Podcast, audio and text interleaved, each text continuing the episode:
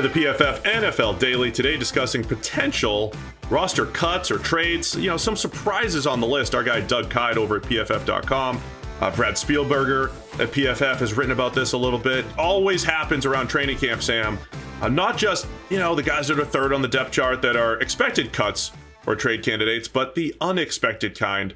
Uh, so I want to go through some of the names. To me, the most notable name on the list from Doug over at PFF.com, though, Mike Gesicki, the tight end from the Miami Dolphins.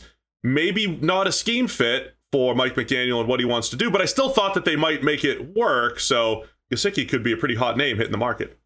Yeah, it's it's a name that makes some sense um, when you think about what Mike Gesicki is, and he is truly a tight end in name only. He spent seven percent of his snaps lined up in line as a true tight end last season. Basically, he was playing wide receiver. Um, but in Mike McDaniel's offense, he's going to have to play actual tight end. He's going to have to block. He's going to have to do tight end things. And that means show some of that blocking ability that has been an issue for him. And, you know, in preseason, we saw a little glimpse of that. He was lining up uh, as a tight end a lot more. On the one occasion where he was asked to stay in and pass block, he gave up a pressure. So, it, you know, it does seem that any, you know, McDaniel's offense and by extension, any offense is going to need him to be a tight end, you know, is is not a great fit. You're going to need to move him and be a glorified slot receiver. And there's plenty of places in the NFL where that makes sense, but those offenses are not necessarily the ones. Yeah, Gesicki, one of those guys who you know started off slow in his NFL career, but had an incredible combine coming out of Penn State. Incredible athlete, uh, and then you know he's he's he's developed. He has become uh, one of the better pass catching weapons in the NFL over these last couple years. So, you know, who could use a Mike Gesicki on their team? I think when you look at what the Green Bay Packers, we talked a lot about the Packers this offseason and them, them needing weapons and everything. I think a great fit there where they would they remember they've had a Jermichael Finley types and they've had these move tight ends during Aaron Rodgers' tenure there. I think he could he could work well there. I think the New Orleans Saints have a whole bunch of run block first type of tight ends on their roster that they could use another big slot type of weapon, like a Marques Colston in that offense. Mm. They've done a nice job, I think, in New Orleans adding Chris Olave. You got Michael Thomas coming back. You do have some pieces there as far as pass catchers go. I think Gesicki could really put that group over the top, though, in New Orleans. And the Marques Colston might be what he needs to be now, you know, for, for NFL offenses. Think of him less as a tight end and think of him more as that power slot that can run vertically across the middle that, that gets the benefit of all the, the free releases and the lack of sort of tight press man coverage on the outside, but can still make athletic plays and still, you know, be a factor, not just catching short, quick passes over the middle, but actually threatening various deeper areas of the field. That, I think, is who Mike Gesicki needs to be, not as a true inline tight end and not as a true sort of wide receiver where he's playing out on the edge. Like I don't think Mike Gesicki can do the same things as a wide receiver that Kyle Pitts can do in Atlanta, for example. He's a, a different and very specific type of player, and not everybody has a role for for that player within their offense. When you do group Gesicki with other tight ends, though, number six most valuable tight end using PFF WAR over the last two seasons. So that is how good he's been as a receiver. You know, just below guys, uh, well, well below guys like Travis Kelce, but uh, right up there with guys like Dallas Goedert, a Gronk, Hunter Henry, guys who do more in the run game. But again, this shows just how valuable Gesicki's been from a pass catching standpoint. Um, any other name? So as far as trades go, you know, Jimmy Garoppolo, we're expecting something to happen, cut or trade. That's not really one of the surprises, but something yeah. has to happen with Jimmy Garoppolo here.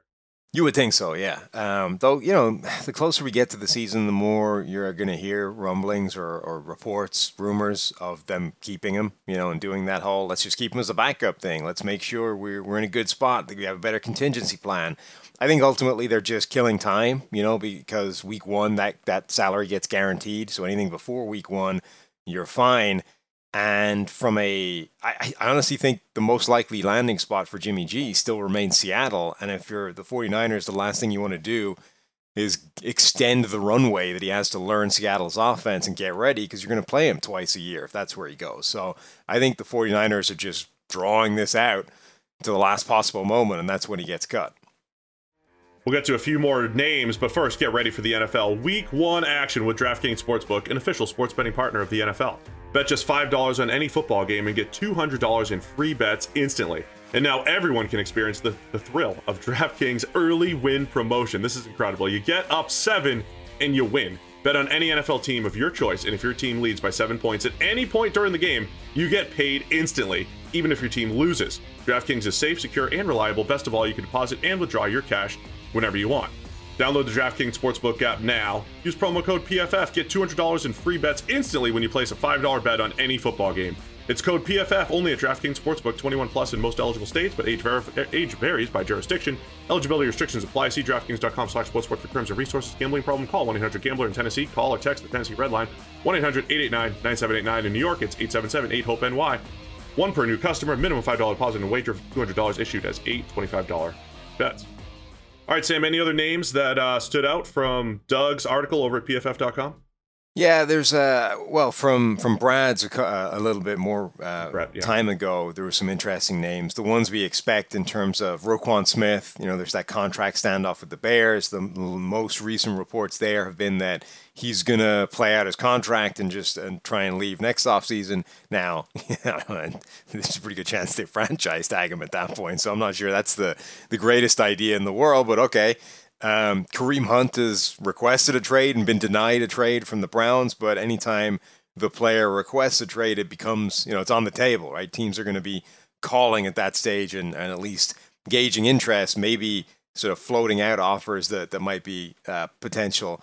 Um, and then Teven Jenkins was the other one for. I was going to say, if you're you the. Browns, if you're the Browns, aren't you Uh, absolutely fielding those calls for Kareem Hunt? Not just because he's a running back, not just because you already have Nick Chubb and Kareem Hunt's tech technically a backup or a 1B, but because of how D'Ernest Johnson ran last year, because they drafted Jerome Ford, who they liked coming out of the draft. I feel like the Browns have the depth to handle losing a Kareem Hunt as good as Kareem Hunt has been for them. And also, the Deshaun Watson suspension landed 11 games. So if you're the Browns, you you probably don't think you're contending anymore. You know, as much as you're going to talk up, hey, we have confidence in Jacoby Brissett, uh, blah blah blah. I, I don't think the Browns. If you're running the math this season, the AFC North, the AFC as a whole, you know, and you're looking at 11 games with Brissett at quarterback before Watson comes back and whatever rust he's got for the first couple of weeks to try and rescue the situation, I don't think you believe you have a great opportunity of winning a Super Bowl this year. At which point, you're probably more amenable to fielding Kareem Hunt trade calls than you were when it was six games or when you thought you might have him for the whole season. So, yeah, I, I think they'd be smart to field those calls, but, you know, they've, they've been a team that's assembled and kept talent uh, around as much as they had they've been able to the last couple of years. So who knows? Um, Teven Jenkins was the other interesting name. A you know second round pick, right? Last year, pretty disastrous yeah. rookie season. Injured uh, for, to start it, didn't do a, a ton when he managed to get back into the lineup, and now has not been you know necessarily working with the first string unit.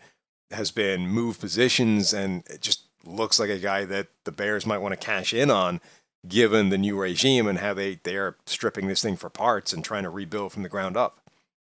It's a weird one for the Bears because if he's just not a fit, Teven Jenkins, if he's just not a fit for the new team, there's some team around the league that may have coveted Teven Jenkins as a first round pick, as a first round tackle. They either just didn't have the opportunity or they had somebody ahead of him on the board and they just drafted the other guy. Teven Jenkins was a fringe first round prospect as a tackle coming out of Oklahoma State. Really good college player projects pretty well at the next level, but as you mentioned, had a rough start. So that could be smart for the Bears. Now, you might only get a mid round pick because of supply and demand and all that stuff, but I think another team around the league absolutely should be calling, especially if you did like Teven Jenkins a year ago at this time. Um, particularly, you know, yeah. there, there are teams out there with terrible offensive lines. And if you've got an awful offensive line, it'll cost you a fourth round pick to take a look at a guy who was a second round pick a year ago. Like, what the hell? Like, if you're the Raiders, right? And you have your own problems with Alex Leatherwood being an absolute disaster. Like, the Raiders should absolutely be prepared to flip a mid round pick for Teven Jenkins just on the off chance that he's the answer, right? You could plug Teven Jenkins in at right tackle. He might be the best player you have. And it might only cost you a fourth or a fifth rounder. I would be all for that if you're the Raiders or you know one of these other teams that has glaring weaknesses along the offensive line. Raiders should absolutely be calling about every potential offensive lineman The other name I think the Raiders in particular could be calling about that's on Doug's list here Darius Slayton, the wide receiver from the New York Giants. He's been a decent deep threat since entering the league. I look at a few of the receiving cores around the league. Of course, the Packers could use any bodies that are going to be good, but the Raiders in particular could use a deep threat as their number three to go with Hunter Renfrow and Davante Adams. They got Mack Hollins in there right now. I think that could be a good fit for Darius Slayton. We also need teams to start calling about Denzel Mims just so I can revive his career and still still be able to like Denzel Mims because right now the poor guy's buried on the Jets depth chart. He's got Zach Wilson and Joe Flacco throwing him the ball. It's just it's not going well for Mims. So I need somebody to pick up the phone, you know, do him a solid and bring him to a team that can actually get him the ball. Mims was such a fascinating evaluation. He was that guy that won the offseason. Great senior bowl, great workout, but Mims has just not had it translate on the field so far. So yeah, he could end up in a new home here in August. Who do you think? Who are the surprise roster cuts and trades? Let us know. The PFF NFL Daily.